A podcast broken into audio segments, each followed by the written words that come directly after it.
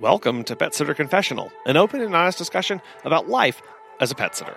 Brought to you by Time to Pet. Insurance for your business is always a big priority and a major topic and causes a lot of confusion among people just getting started or how it changes with their companies. So today we are really excited to have Colleen Giles Harris back on the show. She's with Pet Sitters Associates and she's here today to share some insights into how to get the most out of your insurance and some specific examples that come up from time to time. So Colleen, thank you so much for coming back on the show. Uh, could you please tell our new listeners or people who haven't been listened to those episodes uh, in a while um, who you are and what you do? Hi, Colin. Thanks for having me back. Uh, my name is Colleen Giles Harris, and I uh, underwrite and manage the insurance program for the Pet Sitters Associates Group. I sort of wear two hats. I work with the association to make sure that the members have the proper insurance coverages and the proper insurance options available for their businesses. And I also work with the insurance company to make sure that we're getting the right amount of premium for the program and working with them to make sure that the claims are being handled efficiently for the members of the association. So when you say underwriter, because that term I know you you are an underwriter, that is where you are designing the programs and the policies specifically for what the the members need, but also you, you said talking back to the insurance companies. What is that interaction like? Making sure that you are meeting their uh, requirements and so forth. So, as an underwriter, uh, typically what I do is work with the insurance company to create coverage forms and to create the necessary exclusions. Mm. A lot of times the program is just renewed year over year without any changes, but sometimes we'll have a claim and we'll realize that we were covering something that maybe we didn't mean to be covering. So we needed to tweak the wording, or maybe there's a new service that we are now wanting to be able to cover. So we want to add a new coverage. Um, or we find out that there's something new out in the world. Like when COVID happened, there was a new exclusion that had to go on. We've always excluded communicable disease, but it had to be um, changed a little bit to make it more clear of what communicable diseases were. So sometimes I'm working with the insurance company to tweak the actual coverage forms and also in regard to the premium. So at renewal time, our program renews annually every July, although members can join at any time throughout the year and their coverage corresponds with the effective dates on their member certificate. But the program itself renews every July. So usually in February or March, I start working with the association to determine if there's any changes that we feel are needed and how we're feeling about the premium at the association level. And then I reach out to the insurance company to discuss that process and uh, determine if we need to take a rate increase. You know, nobody likes to have their insurance premium go up, but sometimes uh, the costs of claims go up. You know, everything else in life is going up, right? So sometimes it is needed to take a rate increase on your insurance to make sure that the insurance company is getting the appropriate premium to cover the claims. Right. Everything's in, in flux all the time, unfortunately. And that's kind of where we, we have to uh, just embrace that sometimes and make sure that we do still have that, that appropriate coverage. Uh, but there, there are a lot of things about business insurance that kind of can be enigmas to some people. So I guess right off the bat here, what do you wish more people knew about business insurance? Well, I guess just that they need it would be the number one thing. I think there's a misconception from a lot of people that their other insurance policies provide coverage for their businesses. So maybe that there's coverage within their homeowner's policy, for example. Some homeowners policies do provide some coverage for in-home businesses, either automatically or via uh, an endorsement that can be purchased for extra premium that's usually like 99% of the time not enough for a pet care business.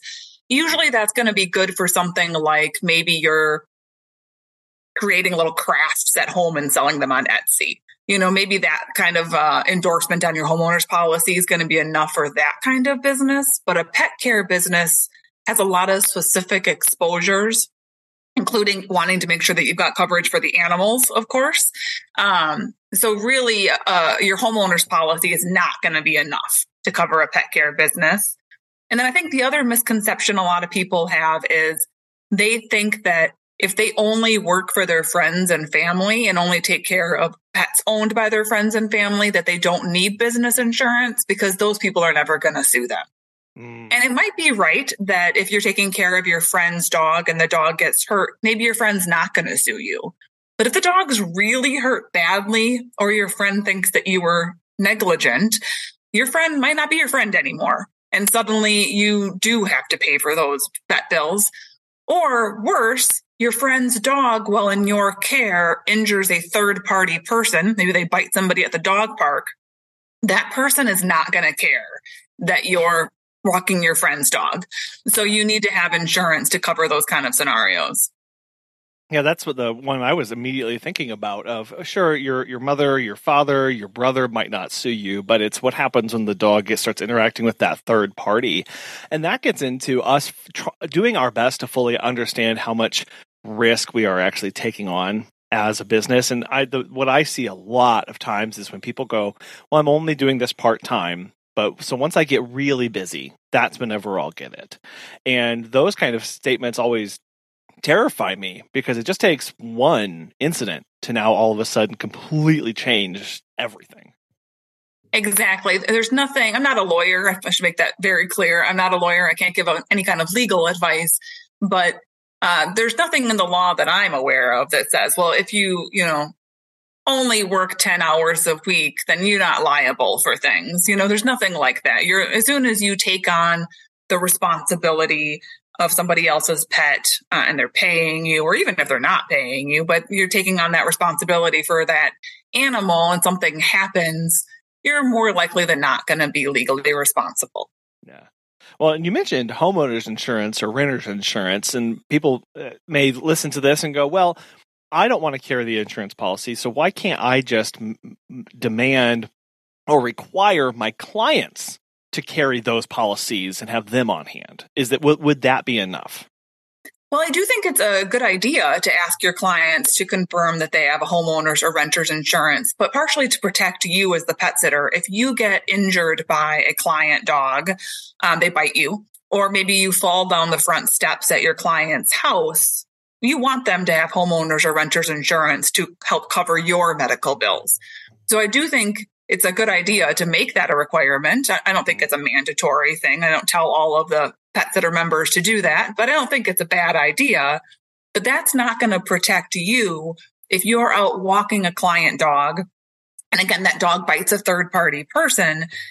You are likely going to be held at least partially responsible, if not completely responsible, because that dog was in your care. Sometimes uh, the homeowner's policy of the dog owner does get involved. So let's say um, there's a really bad dog bite. We're talking hundreds of thousands of dollars.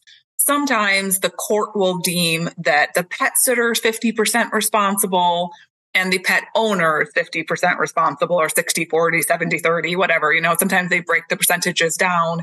So sometimes the homeowner's policy does get involved.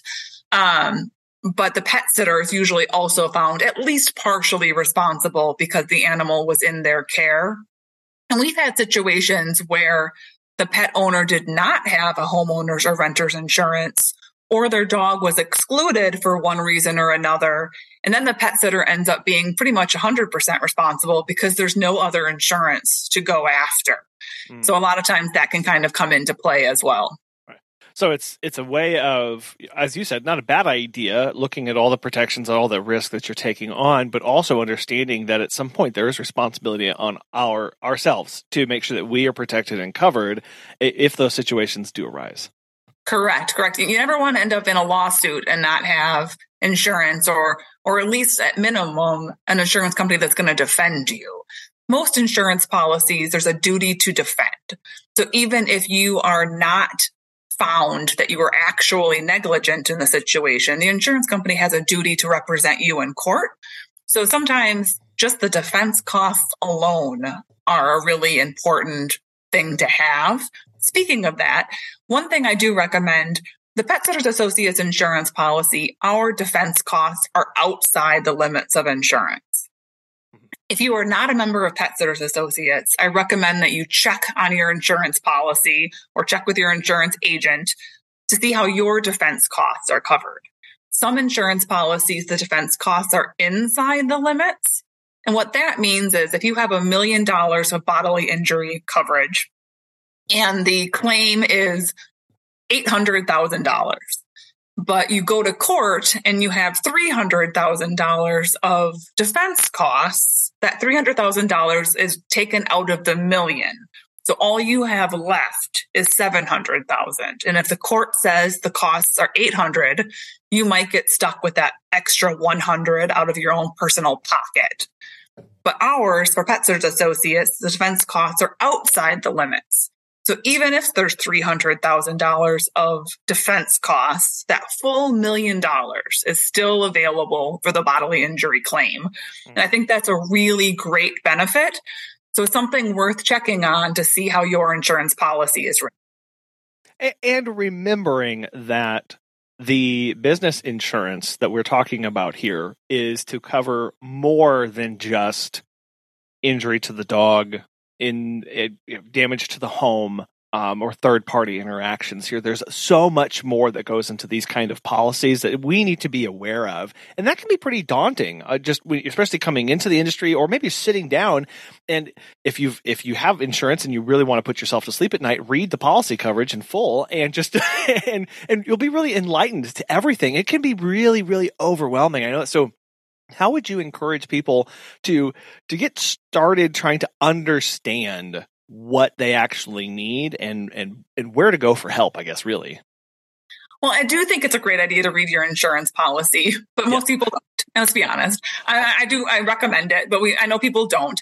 Um I, at minimum i would flip through and look at the titles of the endorsements and the exclusions and then you know if something doesn't make sense to you look at it closer if you're a member of pet sitters associates we have a very detailed faq page um, and you can always reach out if you've got a question that you don't understand or that isn't addressed on the FAQ page. Um, if you aren't members of Pet Sitters Associates, that's what your insurance agent is for. That person is a professional and reach out to that person and ask them questions on what your policy is. But just to get started, I would look at you know, there's various pet sitting associations. Obviously, I'm a little biased. I, I like Pet Sitters Associates, but there are other ones out there. They're all very comparable. Um, you know, most of them don't have anything that's extraordinarily different than the others. Um, but it's worth looking at the various ones and figuring out which one fits with you best. And also just which one you're most comfortable with. I mean, Pet Sitters Associates this year is going to be celebrating its 25th anniversary. They started in 1998. And I think that is something important that we've been around a long time. There's a knowledge there. There's an experience level. I've personally been involved since 2003. Um, but, uh, there's other associations that are newer and have just formed in the last five years or so. And I'm not saying anything negative about them, but you know, they haven't been around quite as long. So sometimes having working with an association that has that experience and that you know has the experience with a variety of claims can be a really helpful thing. Okay, because of the like you said, variety of claims. The, there's a large diversity of things that can happen, and I think mm-hmm. for for us, what I do is look at where we look at the exclusions. I think that's a really good place to start. If nothing else, go look at your exclusions to see am I operating outside of my current parameters of where I should be. Mm-hmm. And, and, you may be surprised about what's in there if you've never done this before uh, and you've never had a conversation with an insurance agent. Just from a business perspective, looking, going, oh, what am I actually covered for? And really start thinking about, okay, well, you know you can put together in your mind of oh well this client asks me to do this. Is that actually covered is this client has this kind of pet? Is that actually covered and really once you start thinking that way you'll you'll start to to really understand a lot more about the risks you're taking on and really where that liability lands. Uh, and it's not to to scare you into not doing certain things, but just going in with full head knowledge of what you're actually taking on is is really a, a good place to move forward. Yeah, two comments on what you just said. One, I think I agree. Looking at the exclusions is really important because one of the things that's confusing about insurance and really confused the heck out of me when I first started reading insurance policies was one form provides you with coverage and then another form takes it away. so there's like you read if you read just the one form, it's like, oh, oh, okay. But you don't realize that 20 page pages later in the policy, there's an exclusion that now takes that away from you. Yeah. So that is a really important thing to look at. And then a comment on the variety of services that you might be providing. I highly recommend that if you are offering anything out of what you consider traditional pet sitting dog walking services, it's good to look and make sure that you've got that coverage. With Pet Sitters Associates, our program is designed on an a la carte basis. So the basic membership provides you with coverage as a traditional pet sitter dog walker, going into the client's house, feeding the pets, putting them out in the backyard, going for walks, taking them to the dog park, um, administering medications, those kind of things. But then we have optional coverages that you can add on if you are offering pet daycare and boarding services, or if you're offering dog training or pet grooming. Um, then we also have optional coverages where you can increase the limits for the animals in your care. And you want to make sure that if you suddenly, especially if you start offering something in the middle of the year, I think that's something that happens a lot. You join Pet Sitters Associates or you purchase your insurance policy and you only offer a handful of services. And then six months later, you're like, oh, I'm going to start doing this too. And you don't think about your insurance maybe you have coverage. Maybe you need to add something else on. Maybe that's not going to be covered at all by the program you're in. And suddenly you have exceeded the scope of the program. That's how I usually phrase it with mm. Pet Sitters Associates. So, you know, you are suddenly you're opening a boarding facility that has 20 kennels. Yep. Now you're too big for us. I mean, we just, we're not designed for groups that are that large. So you have to think about those things as you're business grows and develops, either look at the website or reach out to Elizabeth at PSA headquarters. And if she doesn't know the answer, she sends you over to me. Um, so those kind of things, it's, it's always better to ask. And I absolutely guarantee there are no dumb questions. So I would rather have you ask call me or email me and have my response be, well, this is on the website, then not ask that question. And then I hate it. I hate it so much when there's a claim and someone doesn't have coverage. It just it like hurts my soul mm. if it's because they didn't purchase the necessary coverage. It happens all the time where we have a claim at the pet sitter's house and they didn't purchase the pet daycare and boarding coverage. Yeah. And as soon as I see the claim, it's just like, oh no, I hope it's not big because oh. there's no coverage for this. yeah. So it's always better to check and to ask than to wait until there's a claim and then get the really bad news that you don't have the coverage. Yeah, and it's again sometimes you can be on the websites reading through stuff and it's confusing and going, does this apply to me? Does how does this apply to me? And just asking those questions because you mentioned a lot of people add services midway through or interested in new services, and I know a really big one the last couple of years has been dog adventure hikes. Right, so in these services, uh, I, I, there's multiple ways to run this, but I know kind of when we talk about this, it's you go around and you collect all a bunch of dogs in a car, you know, five, six or more, and then you drive them to a hiking trail in your area, and you spend four, five, six hours out hiking, and then you bring them back for the day.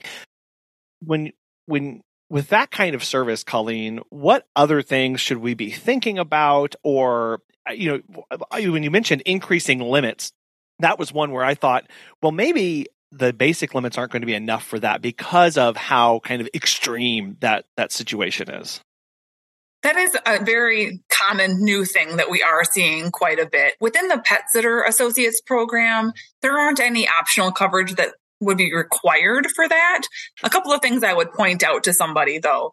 One, um, we do have a $500 off leash deductible.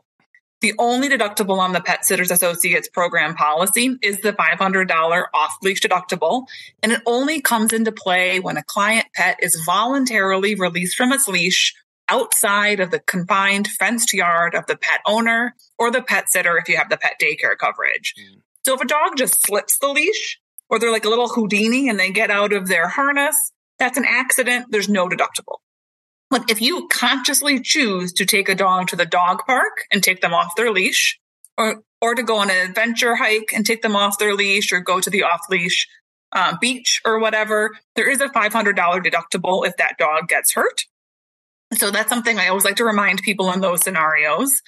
Also, our policy does provide coverage for the transporting of pets in your car, but we do not provide any automobile liability coverage. And there's no coverage for injuries to people or property in a car accident. That's going to fall under a commercial or personal auto policy.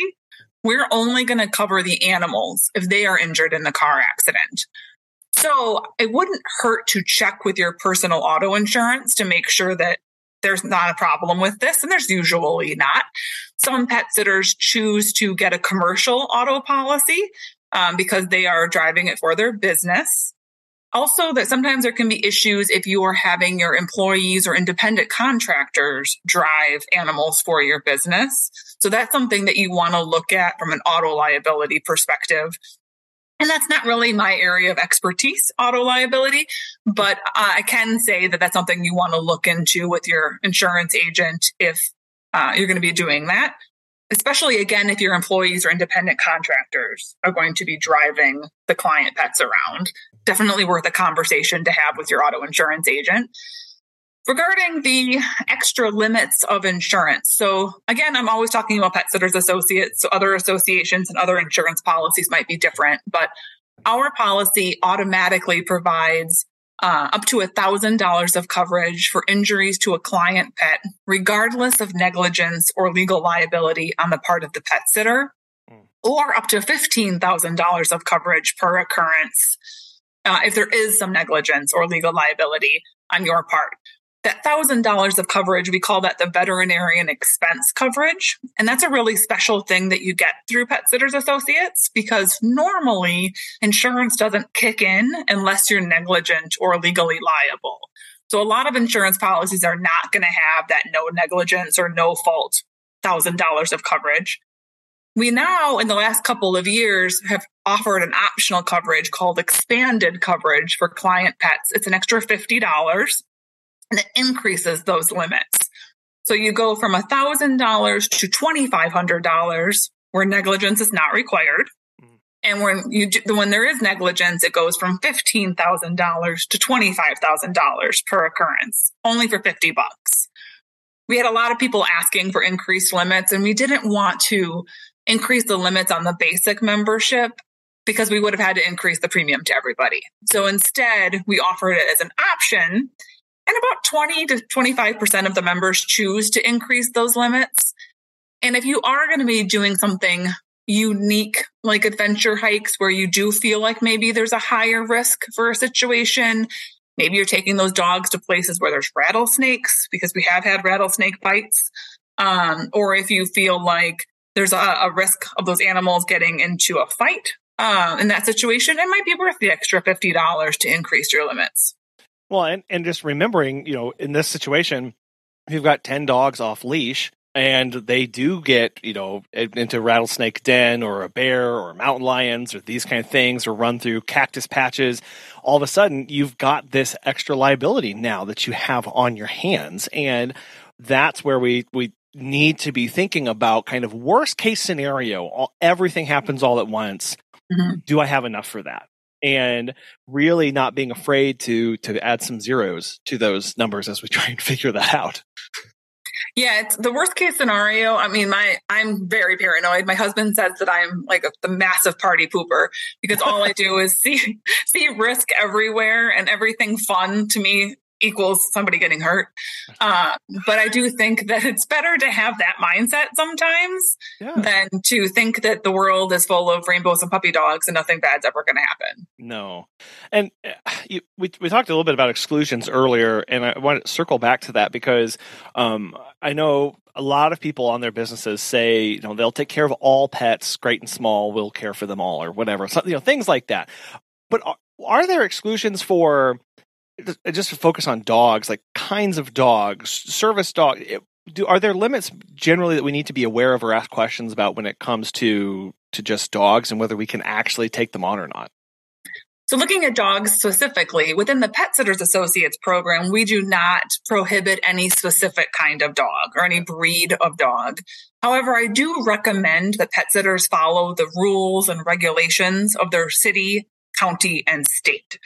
I personally love pit bulls. I have friends who have pit bulls and I think they're wonderful dogs. but they are often the one that is targeted. So sometimes you see that like a village prohibits pit bulls. And I would not recommend then that a pet sitter take care of a pit bull in that village because it's illegal for that dog to be there. Mm. You know, it, it's not going to prohibit your coverage because there's no exclusion, but I'm sort of a rule follower. So I feel like maybe you shouldn't be doing that because that dog is technically illegal. The same thing with wolf hybrids. Uh, if you have that situation, you might want to look and see is that a legal dog to have in your city or county? Um, the other thing about aggressive breed dogs is we talked about this earlier. I would recommend if you're working with an aggressive breed dog to confirm with the client that they have a homeowner's policy that provides coverage for that dog. Sure. Because if that dog bites you as the pet sitter, and especially if it's a bad bite, your best course of action is going to be go back to your client and ask them to submit a claim under their homeowner's policy. And if their homeowner's policy specifically excludes their dog because of the breed or because maybe that dog has a bite history themselves, mm-hmm. now you're really in a tough situation and you're going to court and all of that stuff. You have to sue your client. Very uncomfortable and awkward for everybody involved. Right. So I would suggest that any kind of aggressive breed dog, and those are typically pit bulls, Rottweilers, German Shepherds, Akitas, Dobermans, Mastiffs, and there's probably others. Um, I can't think of them all on top of my head, but any kind of aggressive breed dog, I would recommend that you make sure that your uh, client has a homeowner's policy that provides coverage. And you asked about dogs, but I would take that a step further. If you're asked to work with an exotic pet mm-hmm. or with a farm animal. So our policy does provide coverage for farm animals as long as they are not um, consumed or sold for profit. It's totally okay if you have chickens in your backyard and you as a family are eating the eggs, or even if you're giving the eggs away to people. But as soon as you take those eggs and you're now selling them at the farmer's market for profit, that's not really a pet anymore. Mm. Um, the same thing with if, if you've got a pet goat and you're milking it for, and you're drinking the goat milk yourself, it's fine. But if you're selling the goat milk or if you've got cows and you're actually going to sell them for slaughter, those aren't pets anymore. Now we're talking commercial farming situation. So we do provide coverage for some farm animals, but if you are asked to cover to pet sit for a farm animal or an exotic animal like a monkey, you might want to make sure that the homeowner's policy provides coverage for that animal in case you get injured. I would also add to that the caveat, the caveat of uh, if you are uncomfortable taking care of that pet, there is nothing wrong with saying no. If you have no experience with monkeys, even though, believe me, I think it would be awesome to take care of a monkey, I have never worked with one. I wouldn't know where to start. I probably am not the right person to care for someone's monkey. Right. Again, knowing those limits and where you're comfortable in. And we've had we've had people reach out to us who are breeders uh, who want us to take care of dogs who they are breeding for sale of those pups. Um, we've had people who have reached out to us. We've had a couple trainers who train um, home defense dogs like mm. Dogo, Dogo Argentinos and Beaucerons and things like that, where the dogs are bred and trained for these defense situations. In those two, you know, dog breeders and trainers where the dogs are bred for um, not just working dogs, but like home defense or personal defense. What kind of questions do I need to ask about that? Or is that just a go back to that homeowner's insurance policy to double check? Well, I do think the homeowner's insurance policy is a good place to start.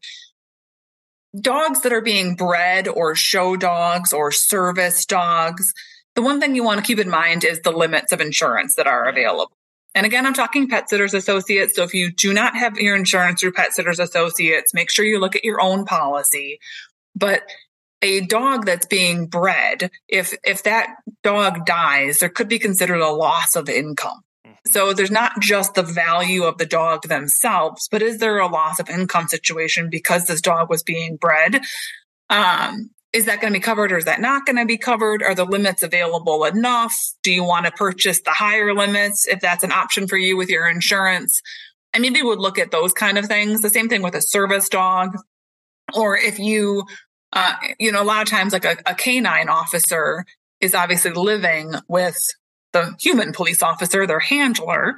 And if you're asked to pet sit that canine officer dog, that's a pretty high valued animal. I mean, I think I think they're twenty, thirty thousand dollars easily. Yeah. You know, I've been involved in fundraisers and stuff like that for those kind of things.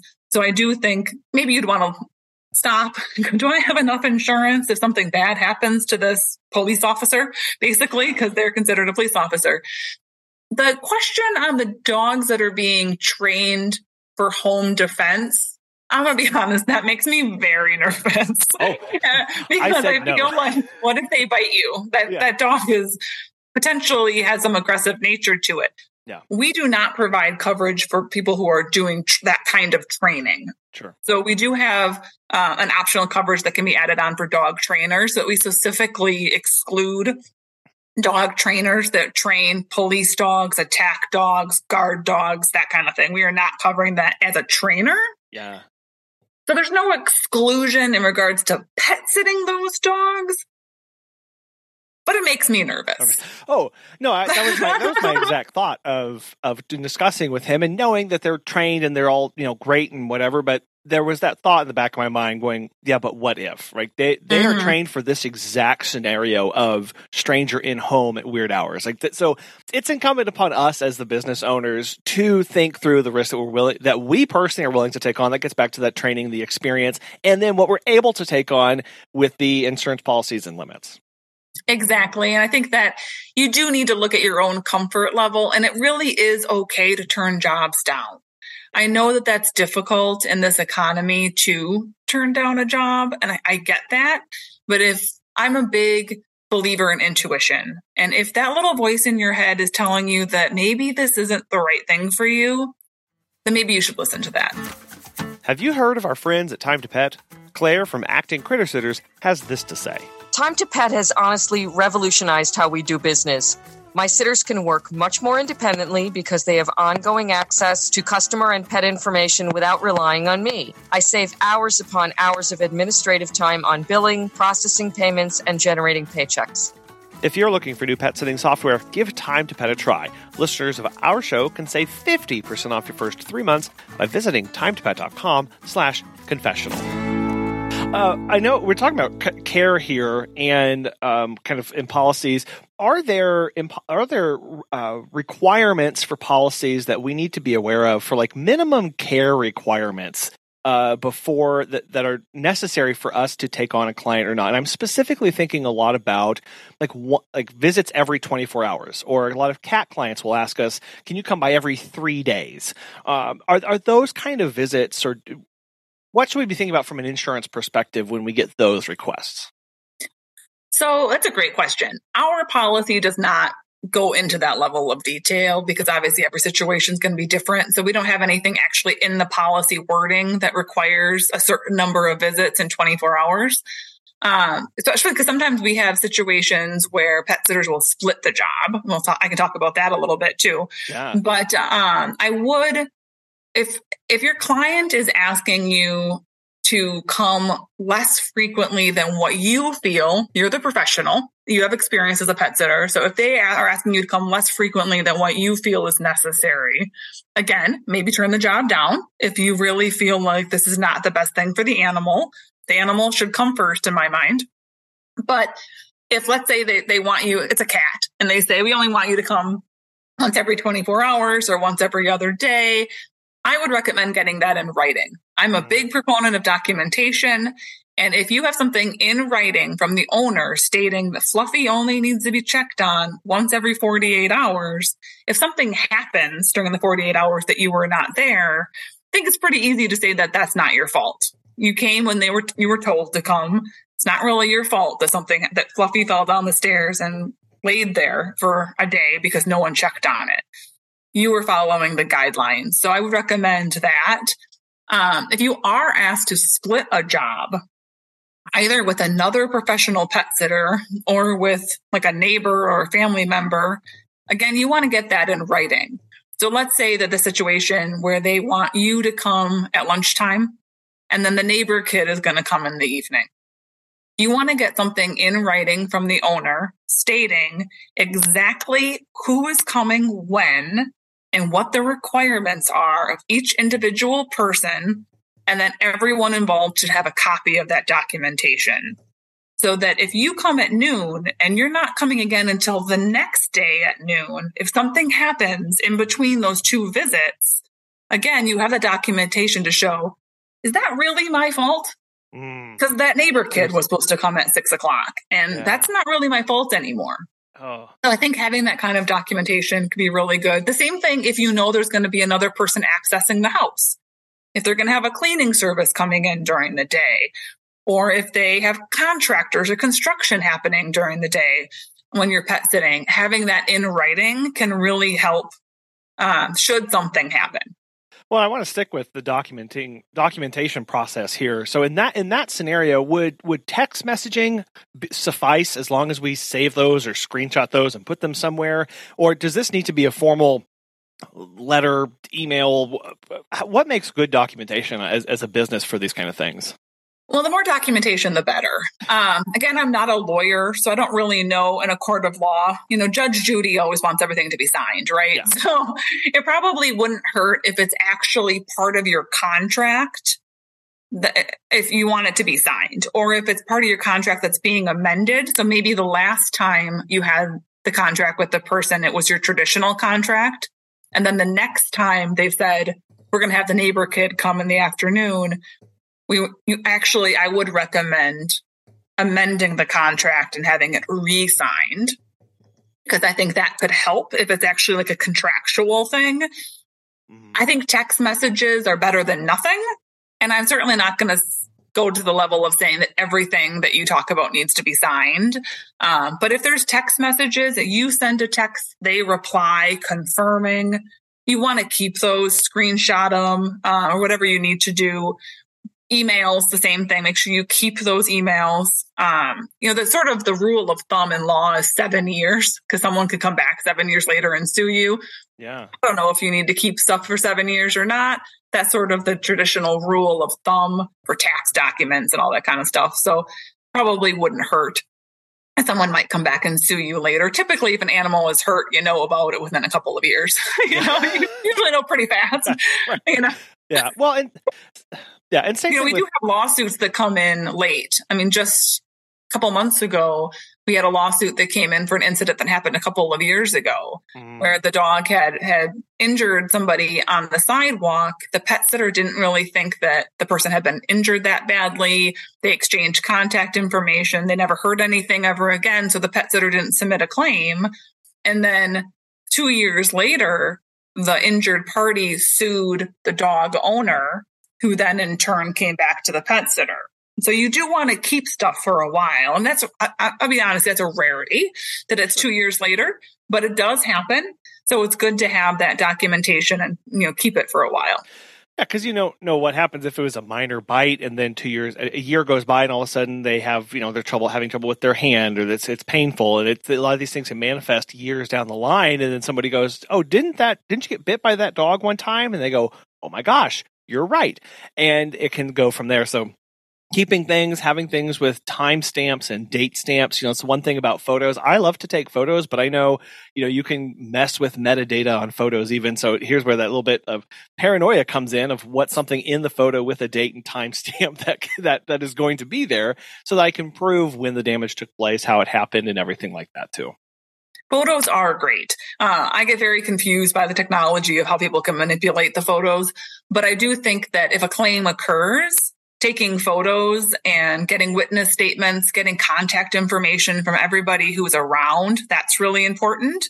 Um, so, like if you have a, a dog bite incident at a dog park, you want to make sure that you get the contact information for anybody who was a witness because that could come in handy later. Maybe we'll never need to talk to that person, but maybe we will. So get their name and phone number, take photos. If the dog damages something inside the client's house or you break something inside the client's house, snap a quick photo. You know, we all have cameras on our phone. Take a quick picture. especially if the you know the owner comes home and they throw that item away and they're like, "Oh, you have to replace that teapot you broke." Yeah. Well, you know, I, I don't have a photo of it. What kind of teapot was it? Oh, I threw it away. Well, okay. So, uh, it can, or they clean something up right away. You know, you spilt something on their rug and, um, you know, I, they call you three months later and say, Oh, by the way, I had to hire a professional cleaner to come and clean that. I want you to reimburse me. Well, maybe having a picture of that initial damage would come in handy. I think about that a lot for dogs who have diarrhea on carpet of going, we need to take a before and after photo, not just one photo, but from multiple angles with lights on, with lights off to document how much cleaning was done, what was the state of it when we left, uh, and then sending that to the client uh, at that time too can help a lot. So that I know, just for us, we don't want people to be surprised about things that they walk into. If we say, "Oh, there was a mess, but we got it cleaned," well, my mm-hmm. definition of clean is very different than a lot of people's definition of clean. So I want need to set those expectations early so that we can have that conversation before they arrive and what could need be necessary to move forward on. That's very smart. now, I, I did want to ask about this because we kind of talking about like exceptions and things like that. And I, I do see a lot of, of business owners who kind of use insurance as a scapegoat for denying coverage or not not denying coverage but denying service to clients so they'll say things like um, oh I, i'm not going to job share or have somebody come in because my insurance doesn't allow it when really they're just saying that because they don't like that or they don't like the policy. And so I'm I was curious about kind of what this does as an industry as far as damaging people's uh, perceptions or or how that shapes people's perceptions of an industry when we do that kind of practice. Yeah, that's a good question. So I'll be honest, I have recommended people that they use that as an excuse sometimes, you know, because maybe they are uncomfortable admitting that they're scared of pit bulls. Sure. You know, so if you don't want to admit that to the person or you're scared of their monkey and you want to use the excuse that your insurance doesn't cover it, and the client's never going to call and ask us. So there's part of me that says that's fine. You know, if you want to use that us as the scapegoat of why you can't take that job, I don't really think that it hurts the industry, either the pet sitting industry or the insurance industry. Hmm because I think that sometimes that it, people are just they don't want to hurt someone's feelings, right. you know. Yeah. so I kind of get it, um, but at the same time, I tend to be like an uber honest person. So I would personally be more likely to just say I'm uncomfortable with that. I don't like the idea of job sharing because I'm not then in control of the situation. It's just not something I'm comfortable with it would be better if you talked to another pet sitting business and I can give you some recommendations. I have some friends, maybe reach out to them and see how they feel about it. Mm. Or maybe you'd say, Hey, I can do the job sharing, but only if the other person is my friend because I know them and trust them. Yeah. Um, or it might be with the monkey or the pit bull or something. Just be honest. I, I, I know pit bulls are wonderful dogs and I know that it's a stereotype, but I'm nervous about them. Or I'm nervous that your dog is just so large and strong that it's going to pull me over. And it just makes me nervous. I'm sure that your dog is wonderful, but I'm not the right pet sitter for you. I tend to be a very honest person, but I also can understand where maybe you don't want to hurt someone's feelings. so, you know, I can but, see both sides of it. Yeah, and, and, we've we've we've said that as well. We, I mean, we've when, but mostly when we knew for a fact that our insurance excluded certain things of going, this is not something that we can take on. A because we're not comfortable, but also we try and give multiple examples of this.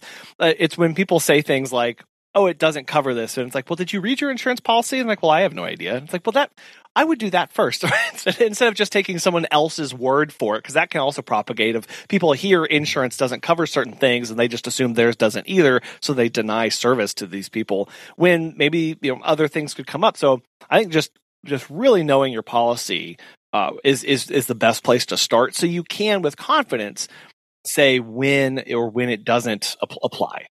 Yeah, and I, I, do think that using that excuse, which again, I'll be honest, I have told people it's fine to say that yeah. if that makes you more comfortable in the situation. Um, I think that the the challenge of that is is if you advertise on your website that you're a member of a certain association or that you get your insurance through somebody, now your client they're going to believe you that your insurance doesn't cover it and now maybe they're not going to reach out to another pet sitter in your area because their website shows the same insurance. Mm. So you've just lost the job for somebody else who maybe would have been comfortable taking it, but your client just assumes that they're going to have the same problem. Right. So I do think that that could be a negative impact of, you know, telling that little fib. and we have to be cognizant of that, of just the broader implications for a lot of this stuff in our actions, both as a, as a company, how that impacts the um, the industry, but also how our actions impact the services that we're rendering to the clients. And you've mentioned a word come up a couple times now of of negligence, and I am curious about what when is something deemed negligent? Uh, is that reflective on our training, our background, um, or or how is that really defined through the claims process? Well, negligence is that you there's a duty of care that you as a professional are expected to have in that situation, uh, and if you did not have that duty of care, oftentimes you're deemed negligent. Or if some other ways of looking at it are what would a prudent or reasonable person have done in that situation? If they would have done something different than you, maybe there's some negligence. If there's something that you could have done differently that would have prevented that claim, that might be some negligence on your part. Mm-hmm. Uh, so that's kind of an easier way to look at it. Usually, when I'm explaining to like our summer interns how negligence works, I just simply say, did you do something wrong? Or is there something you could have done differently? Then there's probably some negligence in that situation. I think that's sort of the easiest way to look at it. From an insurance perspective, the negligence piece of it's important, but really more important is are you liable? So are you legally responsible for what happened? Uh, so maybe a, a, an example to look at is my dog personally has torn both of her ACLs. So I have a lot of experience with that. And it's one of the most common claims that we see are ACL tears.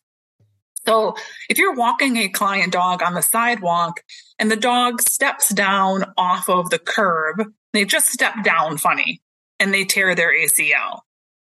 Is that your fault? Did you do anything wrong? Is there anything you could have done differently to have prevented that injury?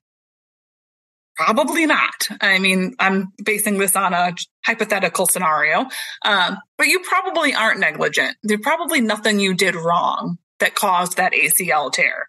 So within the Pet Sitters Associates program, because we have that automatic $1,000 of coverage that does not require negligence, you might still get $1,000 of coverage to help that client dog. Again, that's not going to be in every insurance policy. So that's special to Pet Associates. Not all policies have that. But uh, if you are not negligent, um, you know, they're only going to get that coverage or nothing, depending on your policy. But let's say that same ACL situation happens while you are playing fetch in the client's backyard and you throw the ball way too high and the dog does one of those crazy jumps that dogs do and then lands funny and tears its ACL well, now may, maybe there's some negligence. Maybe you weren't being responsible in that situation because you threw the ball too high for that dog to catch. You should know how to do that better. You're a professional. Mm. Again, hypothetical claim. Every claim is going to be paid based on the individual circumstances involved in that specific situation. There's my disclaimer. but you know, hypothetically, there might be some negligence in that situation because you threw the ball too high. So you're going to potentially get more insurance coverage. And I know it sounds really weird that you get more insurance if you're negligent because some people feel like, you know, that that's an odd, an odd thing. But like I said, uh, insurance usually requires negligence for there to be liability and therefore for there to be coverage. Yeah. So you need to look at it from the perspective of both negligence and liability uh, more so than anything else.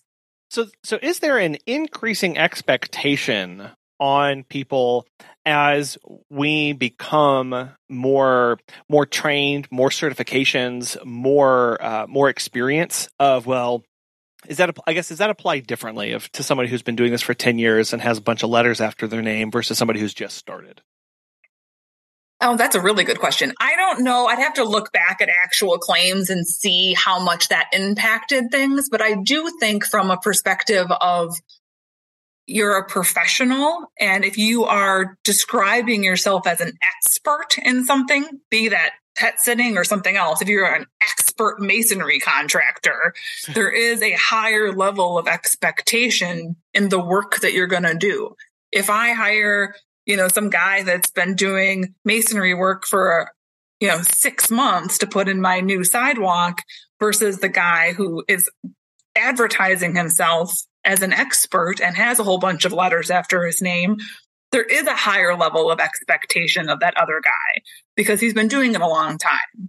So I do think the same thing could be said about pet sitters. You know, I don't know that it's necessarily the years in business or if it's, you know, accreditations or classes that you've taken, but I do think that there is uh, a level of care that is expected a professional pet sitter. I definitely feel like I personally would have higher expectations of you, Colin, taking care of my dog than if I asked my daughter to do it. You know, she's not a professional pet sitter. She's doing me a favor. One, I wouldn't do that because I want a professional pet sitter. but uh, um, I have a higher level of expectation from you because you have a experience, you own a business, you're a professional. Yeah. And that's something for us to remember as well, again, of, of where this, where that expectation, I love that word, expectations of we, of through our marketing, through our experience, through our training, that raises the expectation of us, which means that there are more scrutinizing eyes on us and our work and our business. And whether it's a misthrown ball or whether it's little details throughout the house, that expectation that people view us more more harshly, I think, when when we are putting ourselves out there in that way. And that's another reason to make sure that we have everything lined out and that we are doing our best to meet and exceed those expectations, um, but also having the insurance to cover when when we fall short or when things happen and and to make sure that we are covered. Everybody buys insurance hoping that you never need it. Right. right? You, you you buy your auto insurance hoping you never have a car accident. You buy your homeowner's insurance hoping you never have a fire or a dog bite or someone fall on your front steps. You know, we all buy insurance hoping that you ever never ever ever need it. But you have to have it for not only the peace of mind, but sometimes it's a requirement. So some cities require pet sitters to have insurance or some um, parks you know, in the Marin County area of California, which is the San Francisco area, if you are a professional pet sitter and you are walking a dog in a city park, you are required to have insurance and they actually require that you provide proof of insurance. So different areas are different uh, in those requirements, but yeah. that's definitely I, I have a, a, lot of anxiety when I find out people who don't have insurance, you know, taking us back to the beginning of the conversation where I'm like, oh, I only take care of my friends and family. No, no, buy insurance. Get it. You need it. It's not that expensive either. I mean, like uh, the Pet Sitters Associates basic insurance, if all you're doing is traditional pet sitting and dog walking and you don't need any of the extra a la carte options, is less than $200 yeah. And and it's when you put into perspective of of two hundred dollars uh for for coverage or tens of thousands of dollars out of your pocket for an accident or a bite or something like that or even or even more than that. Um, i know just touching back on people asking you for it, um, we've been asked by apartment buildings and assisted living facilities to provide our insurance policy to them because we are operating on their property and they want to know who's there that they're covered that uh, that they're not taking on liability because from their perspective we are now we are foreigners in their homes and they don't know who we are and th- they need to know that we are accepting the liability and it's not on them now because mm-hmm. nobody, they they don't want that so um, just having that on hand to provide them also helps um, elevate you as well when people can ask or maybe they don't ask and you can say hey I'll go ahead and email you my insurance policy so that know and you have that peace of mind as well. Absolutely. And and personally as a um, consumer, I like to ask for confirmation of insurance. My husband's really embarrassed when I ask the contractors for proof of insurance. But hey, they're coming on my property. They're putting a new roof on the house. I want to make sure they've got proper insurance in place. Um, I, I, something that I would encourage. I, I, assume the majority of your listeners are pet sitters, but if you have um, pet sitting clients or just animal lovers who are listening as well, I do recommend that you ask your pet sitter or pet care provider for proof of insurance. It's uh, if they get grumpy about it, that should be a red flag.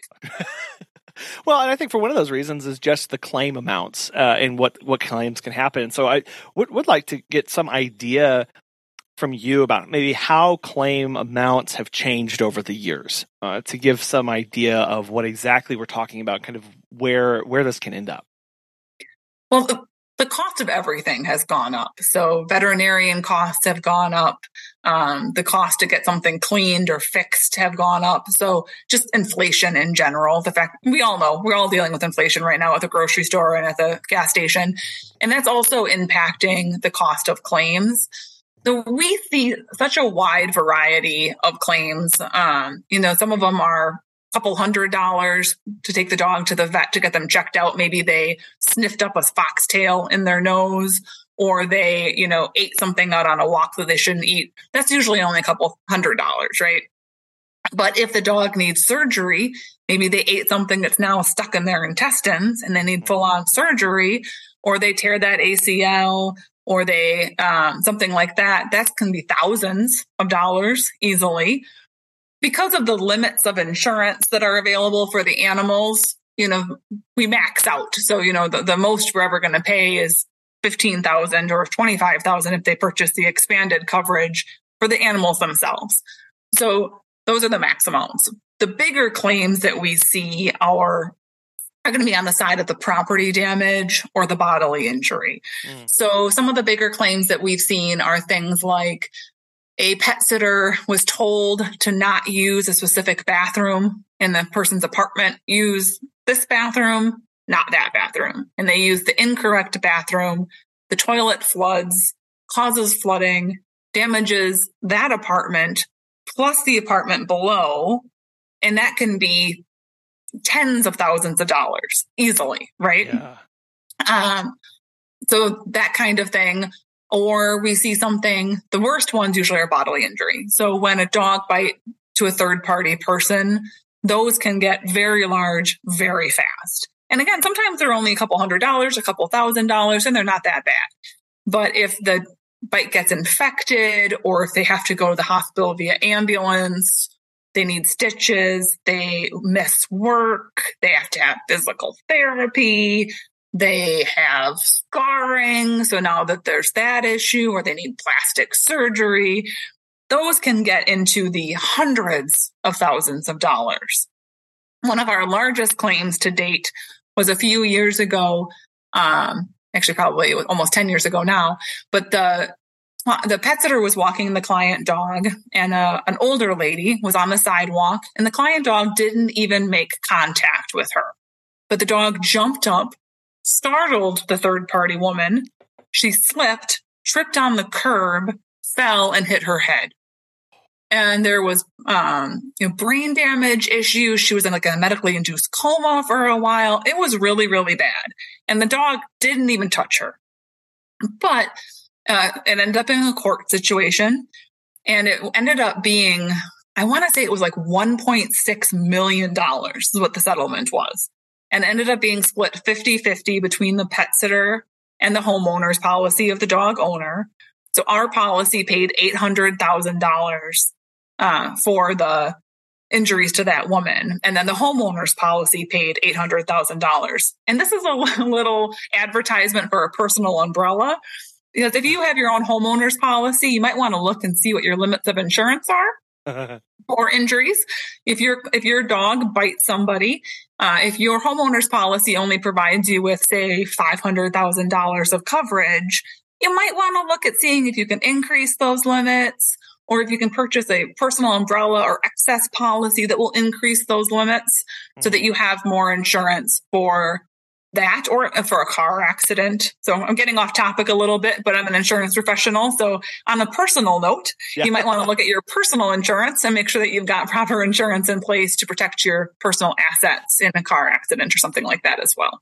Yeah, well, while we're sitting here talking about protecting our business, we need to make sure that our personal life is also covered as well. So it's always a good reminder to, eh, no matter what time of year, is to double check your insurance, whether for business or personal or personal, yes. and, and, see what's changed over those years. Do that good review of have I not just for the business, have I added services, changed services, taking on different kinds of dogs? Am I specializing in something? But personally, have I got a dog, gotten rid of a dog? Have I moved? Have I what? What have I done in my life that? Yeah. Did you put in the swimming pool? Or buy a trampoline? Yeah. Did your is your kid now driving? Yeah. You know, all those things. And, you know, the insurance policies on a personal basis can change too. So you want to make sure that you look at your insurance policy when it comes in the mail to see if suddenly there's a new exclusion on there. Suddenly your pit bull is excluded. You want to make sure that you're aware of that kind of change on your personal insurance and that you can look for other options for yourself. Yeah, and, and, this discussion about about policy amounts and filling out claims and stuff, I think, is a perfect segue into a question about when we should be concerned of being dropped from coverage. Um, I see a lot of people who go, I don't want to turn that in. I don't want to file a claim because I don't want to be dropped. I'm worried about being dropped as a client or being dropped for coverage. How from from from us uh, business owners is how how do we navigate that uh, of of needing to file a claim or wanting to file a claim, but also being worried about being dropped from coverage? I absolutely understand that concern. I think we've all had a fender bender that we've paid out of pocket because we didn't want to submit it to our auto insurance, right? I think that's a pretty common thing where you just you don't want to worry about it, so you just pay for it. I totally yeah. get it. Every insurance company is going to be different. Um, so again, I'm talking about Pet Sitters Associates but we do not have a three strikes and you're out type of policy. When we non renew somebody, it's very subjective. I look at a variety of things. I look at how long you've been a member, how many claims you've had, how far apart or close together were they? Is there a pattern of negligence? Um, are they larger claims? Are they smaller claims? I get less concerned about like a small lost key claim than I am concerned about a whole bunch of dog fights at your dog daycare. Mm. You know, if there's a pattern that starts making me think that this frequency issue is going to eventually create a severity issue, then I sometimes do have to look at non renewing you. And it's not something I enjoy doing. I don't like non renewing people. I feel like I'm firing someone and I hate doing it. But I have to protect the program as a whole. So if I do have a member who I feel like has had excessive claims, and again, that's very subjective, I will send out a letter to them, non renewing them. If you get that letter in the mail and you don't understand why you're being non renewed, you can always call and talk to me. And I would say this in any case. If you get non renewed by your insurance company, call your insurance agent and ask why. Mm-hmm. You know, uh, sometimes there's some wiggle room in it. I don't change my mind very often, but I have changed my mind. I remember non renewing someone a few years ago and they called and they said, well, the claims that were involved all involved these two employees who I no longer have. Hmm. Okay. So, you know, let's reconsider this. So it never hurts to, to call and have that conversation. Please don't call and yell at me. Uh, that's the only thing I don't. that's not how you're going to get me to change my mind if you call and yell at me and call me bad names. Sure. Um, but, uh, you know, if you want to have a conversation, it never hurts. But that, it, it's it's hard to say what a person should do if you know you've already had multiple claims and it's something small and you want to pay it out of pocket, I can understand wanting to do that. Um, you know, but I also can understand, I mean, that's why you have insurance is to have claims. Yeah. And something that might seem small now, if there's a possibility of it becoming bigger, you don't want to pay a claim that could potentially become an issue later because mm. that could cause a problem that you initially paid it. So it's one thing of like, you broke a vase at the pets at the client's house and you're just going to buy them a new vase. That's probably not going to escalate into something more. Right. But if the client dog bit the neighbor, you probably don't want to pay for their medical bills because that could get worse. So I definitely, any bodily injury claim I think should be submitted regardless of the size because that could become something way, way worse. Right. Any bodily injury claim, I'm going to say that again. Any bodily injury claim should get submitted to your insurance company. Yeah. I probably would say 99% of the animal injury claims should be submitted to. Mm-hmm. Again, I can understand if you've had other claims and you're concerned about it, but those also can become something more. You think it's just a sprained knee and now it's an ACL tear. You know, it's probably better to submit it. Yeah. But maybe that, you know, broken item if you're not that's probably not going to escalate but that's why you have insurance so yeah well you said that phrase you, you trying to make sure that a frequency issue doesn't turn into a severity issue. I, I, I think that's an, an, amazing perspective to view our business, how it operates, and what what is happening. Because if you are submitting tons of claims, you really need to take a moment to sit down and ask what's going on. Why is this? Is it the two? Is it is it the employees that I have working here? Is it our particular clients where issues just seem to come up out of nowhere? Look for those patterns to protect yourself. Like that, exactly. That's where we need to be thinking of first and for first and, and primary of importance is is there more I can be doing? Is there more training, oversight, limits of of services that we offer, whatever that is, so it doesn't get to that point. But that the onus is on us really at that point to go, what is going on, and ask those hard questions and look for changes that we need to make. In our industry, we call that risk management. So you want to look at the situation and see is there something I could be doing better to prevent this from happening again? I personally would look at every accident, every claim as a learning opportunity. You know, some accidents just happen and there is yeah. nothing you could have done to prevent this. Even if you made a mistake, you know, even if you were negligent, stuff, stuff, stuff happens, right? Yeah.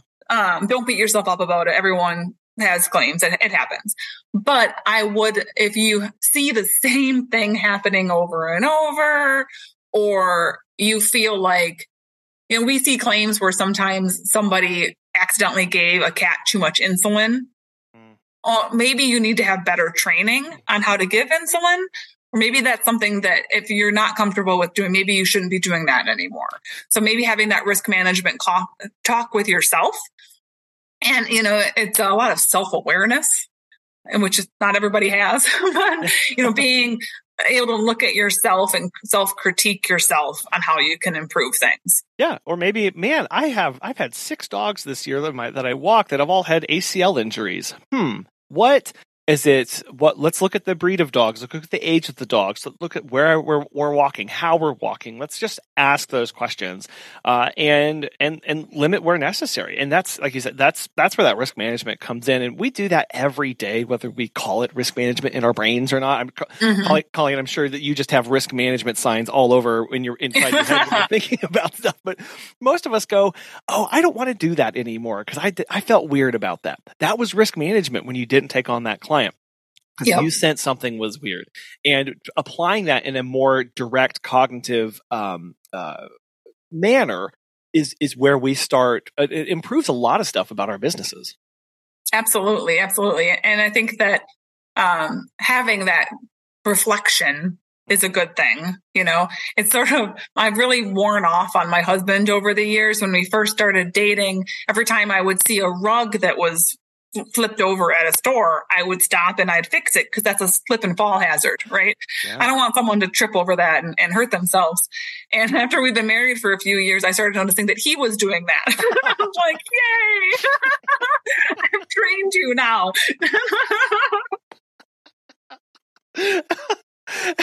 I, that's great.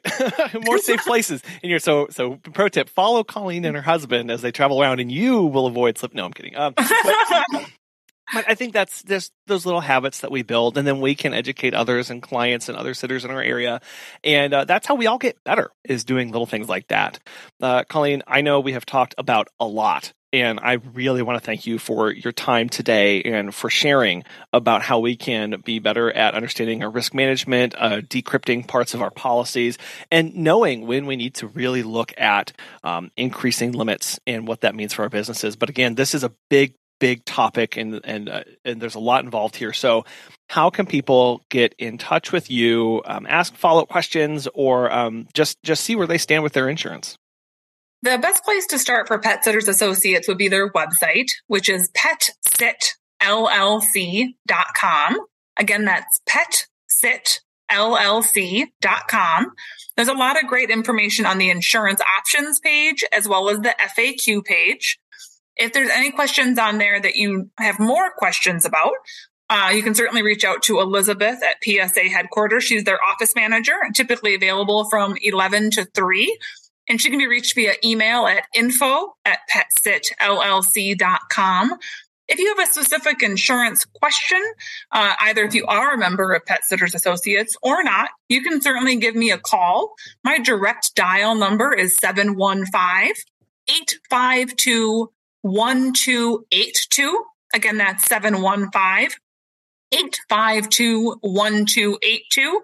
I'm typically available from uh, 7:30 to 4:30 Central Time. I'm happy to talk with you about your insurance coverage. I certainly uh, will encourage you to join Pet Sitters Associates. That's the one I work with. But I, as an insurance professional, I'm always happy to, to try to give you some guidance if necessary. Wonderful, Colleen, and I'll have those in the show notes and on the website, uh, so people can click right to those. Um, Colleen, again, as always, thank you so much. I, this has been this has been such a pleasure. Thank you, Colin. Anytime. The key to getting the most out of your insurance is to know your business. Understand deeply the services that you want to offer to the clients that you're after. Depending on those two things, your insurance will change and the needs of your insurance will uh, change and adapt over time as your company evolves. So always have your finger on the pulse of what you're offering and how you're offering it and to whom the offering is being made. And then that way you make sure you're always covered. And these kind of questions come up. So no matter who you're using for insurance, come to them and explain to them in detail the kind of company that you're running, the kind of services that you're offering, and actually see if you're as covered as you think you are. Because I know from lots of experience and from talking with a lot of people that you'll be surprised about the exclusions that come up in this kind of service and in this industry. We want to thank today's sponsor, Time To Pet, for making today's show possible, and thank you so much for listening. We hope you have a wonderful rest of your weekend. We'll be back again soon.